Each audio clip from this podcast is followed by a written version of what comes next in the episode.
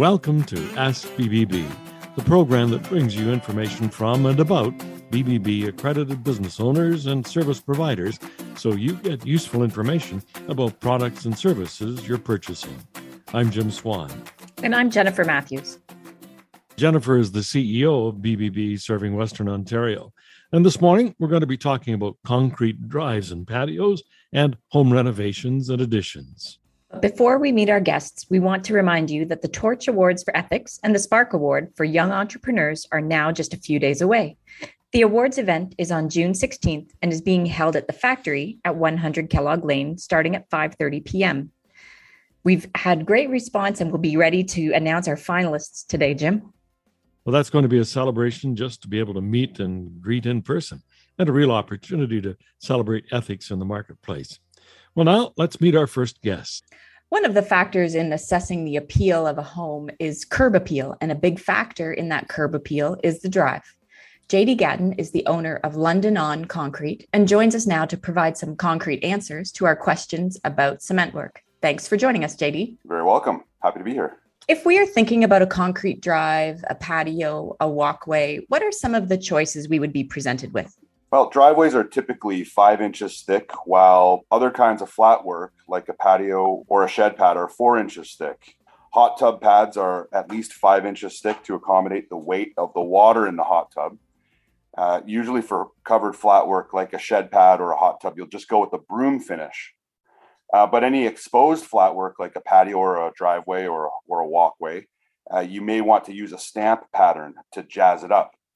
So you can add color to the concrete as well as a stamp pattern. You can, instead of it just being the classic white concrete, you can have a colored concrete. You can choose a color off of a color palette, just as if you were choosing a paint color from a palette or picking a wood or countertop style for your home.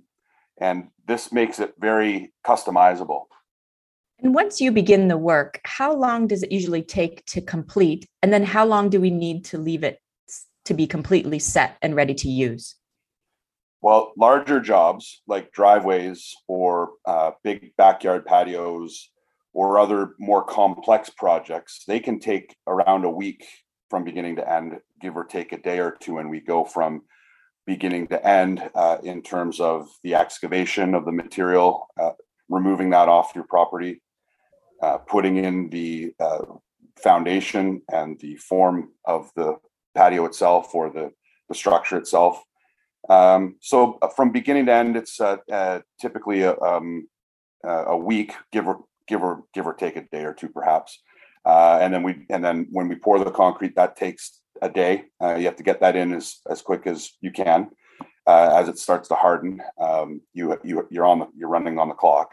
And then the next day we'll come back and clean and do our final relief cuts for your concrete integrity. So a lot of it does depend on the size, but of course, a lot of it depends on weather. You can't pour concrete in the rain, so we do have to work around the elements. We have heard that many contractors and trades are in high demand right now. What should customers expect in terms of lead time for a start date this summer? Well, for London On Concrete, unfortunately, the summer is already booked up, and I'll let people in on a little tip. Typically, someone who is pursuing a concrete project should start investigating contractors in late winter, the prior winter, around maybe February or March. Estimates for the summertime are done in the spring, in the early spring, with on-site visits and the communication and ultimately the hiring of the contractor is usually all done well before May. However, London On Concrete still has a lot of fall availability. So if people are still wondering if they can get a hot tub pad in before the winter, the answer is yes. We're still taking orders for the fall. Does concrete work require any type of permit? Well, no permits are required for flat work, not involving structural components of the home. So any building on that you're building on the property, or if you're putting in an addition to the home or a garage floor that requires footings or any type of thicker component, that must be properly drawn and sealed by an architect or a firm, and that needs to be taken through the city for a permit, and that needs to be it needs to support the weight of the building, so it's structural. So it's dangerous if you were to put some type of a building on top of something that wasn't properly inspected or permitted. However, if there's no real structural issue, any flat work typically you can just go and do it. But any type of project that you have may involve the structure of your home without you knowing it. So it's always best to run it past a city officer if in doubt. Is there a pricing standard for concrete work, and how is the cost of it determined? Well, it does depend on the size and the scope of the project, as well as the finish. For instance, if you've got a broom finish or a more complex stamp or color, those all add to the bill. You do know that if you're doing more complex projects, such as, it does depend on the decor of the project, multi-leveled, multi-colored, different borders, fancy stuff, more complex designs of steps, porches, this kind of thing. Those will increase the cost because it's more labor intensive and it takes more finesse. There is a range I can provide. Typically, driveways could be somewhere in the area, depending on size, between 10,000 Canadian to 20,000 Canadian. It depends on the size. We're talking about 500 to 1,500 square feet. So that pre-pour site visit is extremely important in determining what's required in each job. It's absolutely crucial. So, JD, if we get more than one estimate, what are some of the things we should compare in those quotes? Well, the size, of course, is one of the main things. What it is, what we're doing, how thick the concrete is. I also detail the thickness of my foundation, the type of my foundation. Many outfits use different types of materials for their foundation, and it does matter. If they need a pump truck or pump machine, that will be included on the estimate. They will have wire mesh or rebar, where we may dowel, put rebar dowel into the foundation to lock a patio or a walkway to your foundation. Especially the size. This walkway is 50 feet long by 4 foot width. That needs to be on there. JD, what does BBB accreditation mean to you and to your clients? Well, I grew up understanding the importance of BBB. It's in the same category of importance, in my opinion, as something like a Consumer Reports. So to me, BBB, it's a trusted source of local and national data that you can rely on to help you make great decisions in who you hire and who you do business with. So I would highly recommend that people look at BBB always to consider who you're hiring. Well, thank you so much for sharing your expertise and your time with us, JD. You're very welcome. My pleasure. You're listening to Ask BBB, and JD Gatton is the owner of London On Concrete, a BBB-accredited business with an A-plus rating. Look them up in the bbb.org directory to connect to their website and social media pages. Could you add a room to your home? Stay tuned to learn what is involved.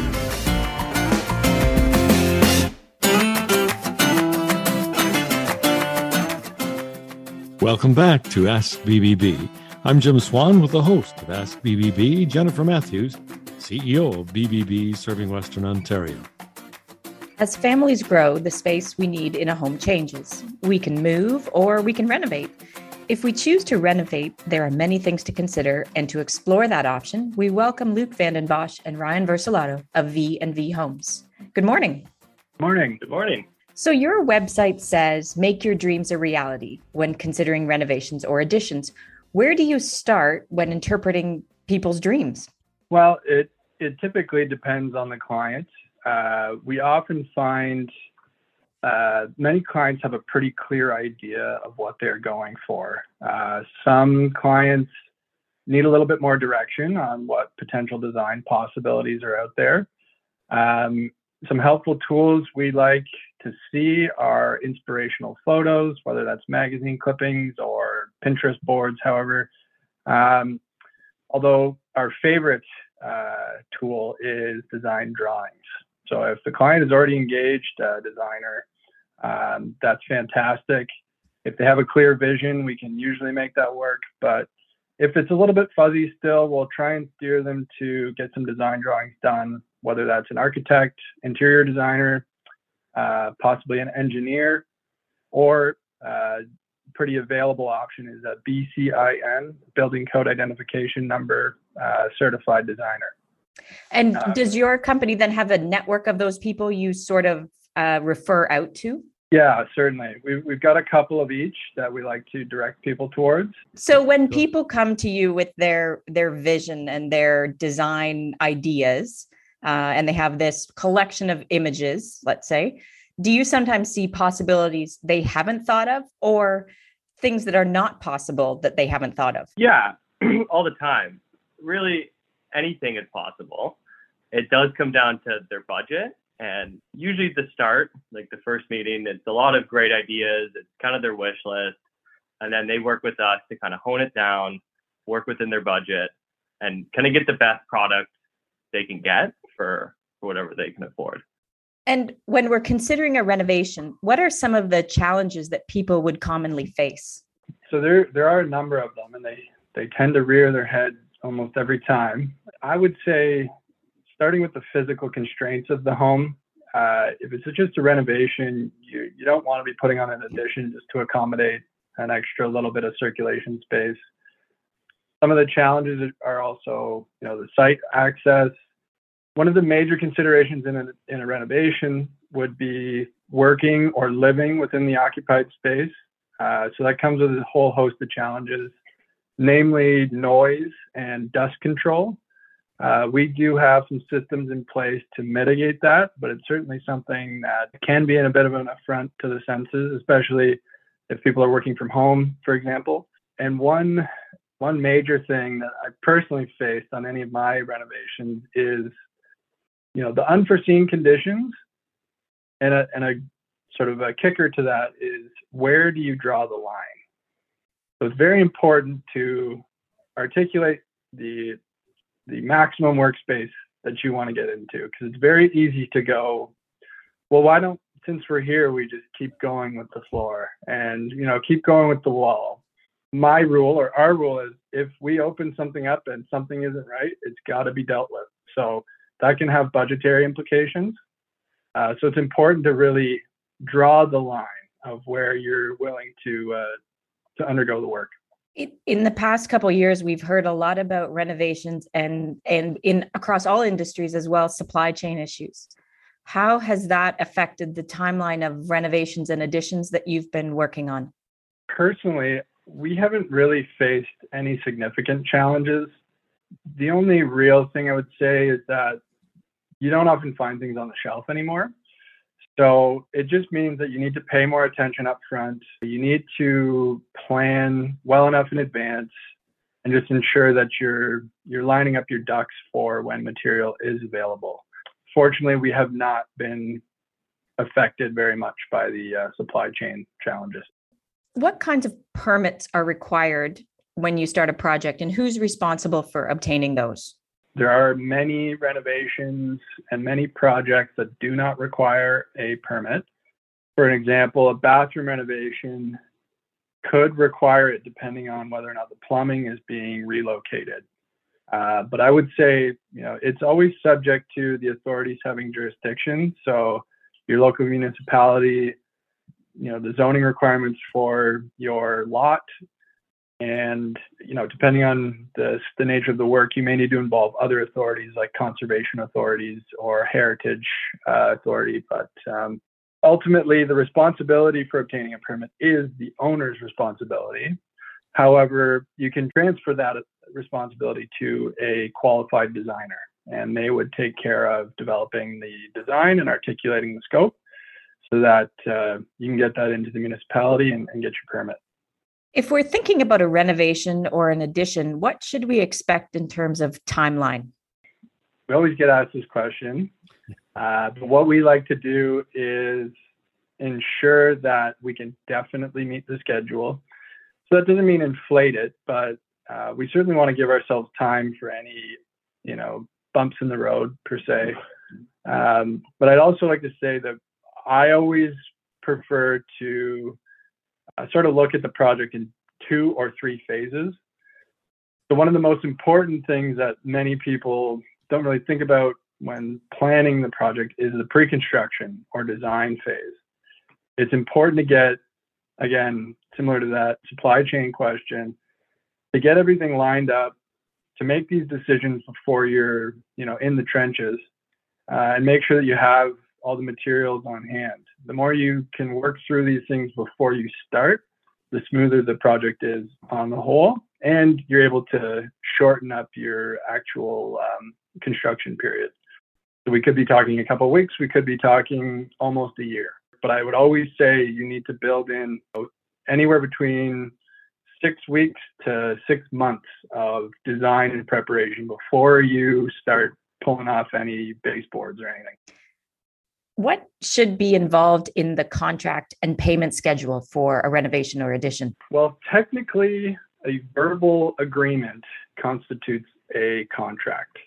But I would say it's always better to get something in writing. But from there, it really depends on the client and our comfort level. Oftentimes, a signed estimate could be enough. But once you get into bigger full-scale renovations, especially a new build, you really should get as much of that detail on paper as possible. Just eliminates any questions down the road. Can you tell us what BBB accreditation means to both your company and your clients? We feel this kind of reassures the client and gives them more of a safety net for it.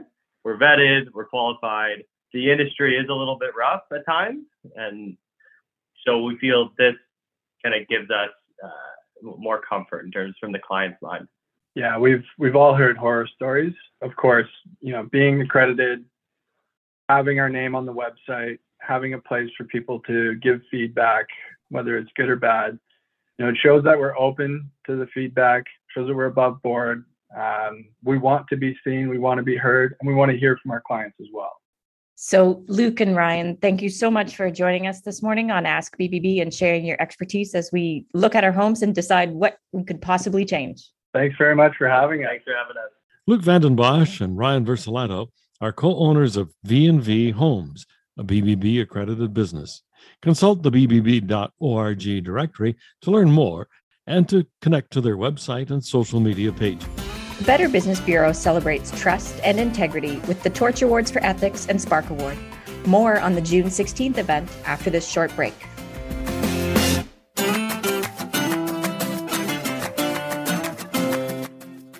And we're back with more on Ask BBB with your host, Jennifer Matthews, CEO of BBB serving Western Ontario. Well, the Torch and Spark Awards are just a couple of weeks away, Jennifer. They are, and this week I had the pleasure of contacting our finalists in every category and inviting them officially to our event on the 16th. So in our category 1 for Torch Awards, Jim, which is businesses that have 1 to 5 employees, we have Shift Collective, Victoria Baird Image and Inspiration, and Jennifer Slay Counseling and Coaching. For our category 2 finalists, which are over 5 employees, we have Green Tech Painting, Skilled Accents, and Steamers Cleaning Services, Inc. We're also awarding the Spark Award that night, and our finalists are Birch Tree Organizing, My Landscape Artist, and Gridiron Boys, Inc. We are really excited to meet these fantastic business owners and celebrate their contribution to ethics and marketplace integrity. Jennifer, can you talk a little bit about how the judging is then done for that big announcement that will come on June 16th? So this year is the first year that everything is done online, Jim, for both Torch and Spark Awards. Our applications and the ranking sheets that are given to the judges have all been forwarded to them, and independently, they have assessed each business and given them a score. Once the scores are compiled, then we are able to see who the finalists are. And that big announcement will be made on June 16th at the factory at the event, eh? We are excited to announce the winners in each category at our event on June 16th and to meet the actual business owners themselves. And we'll be talking to them right here on Ask BBB after the awards event on the 16th. Who are some of the sponsors that are behind this new format event? So we've had some great sponsors come on board. Royal LePage Triland Realty is one of our sponsors. Peter Meyer there has been a great supporter of our awards in the past as well. Our title and platinum sponsor is Peter Inch and Associates Heating and Air Conditioning, and we are excited to have Peter on board as one of our long-standing sponsors of our event. We have Talbot Marketing as a bronze sponsor. CNC Insurance has returned as a silver sponsor, and Sanitary Sewer Cleaning and Bluestones Property, Inc. are also bronze sponsors of our event. We are honored to have Rotary once again support our winners and our programming through the sponsorships that they award to each. And just one more detail, how do we get tickets for this event? So tickets are on sale right now. You can go to bbb.org and you'll see our ticket event page. Well, good, Jennifer. And that's our time for Ask BBB this week. Remember, we like to hear from you, so pass along your comments and send us your guest suggestions. Contact us at #AskBBB and follow us on Facebook, Instagram, and Twitter. Thanks for listening this morning. I'm Jennifer Matthews. And I'm Jim Swan. Remember to ask BBB. And start with trust.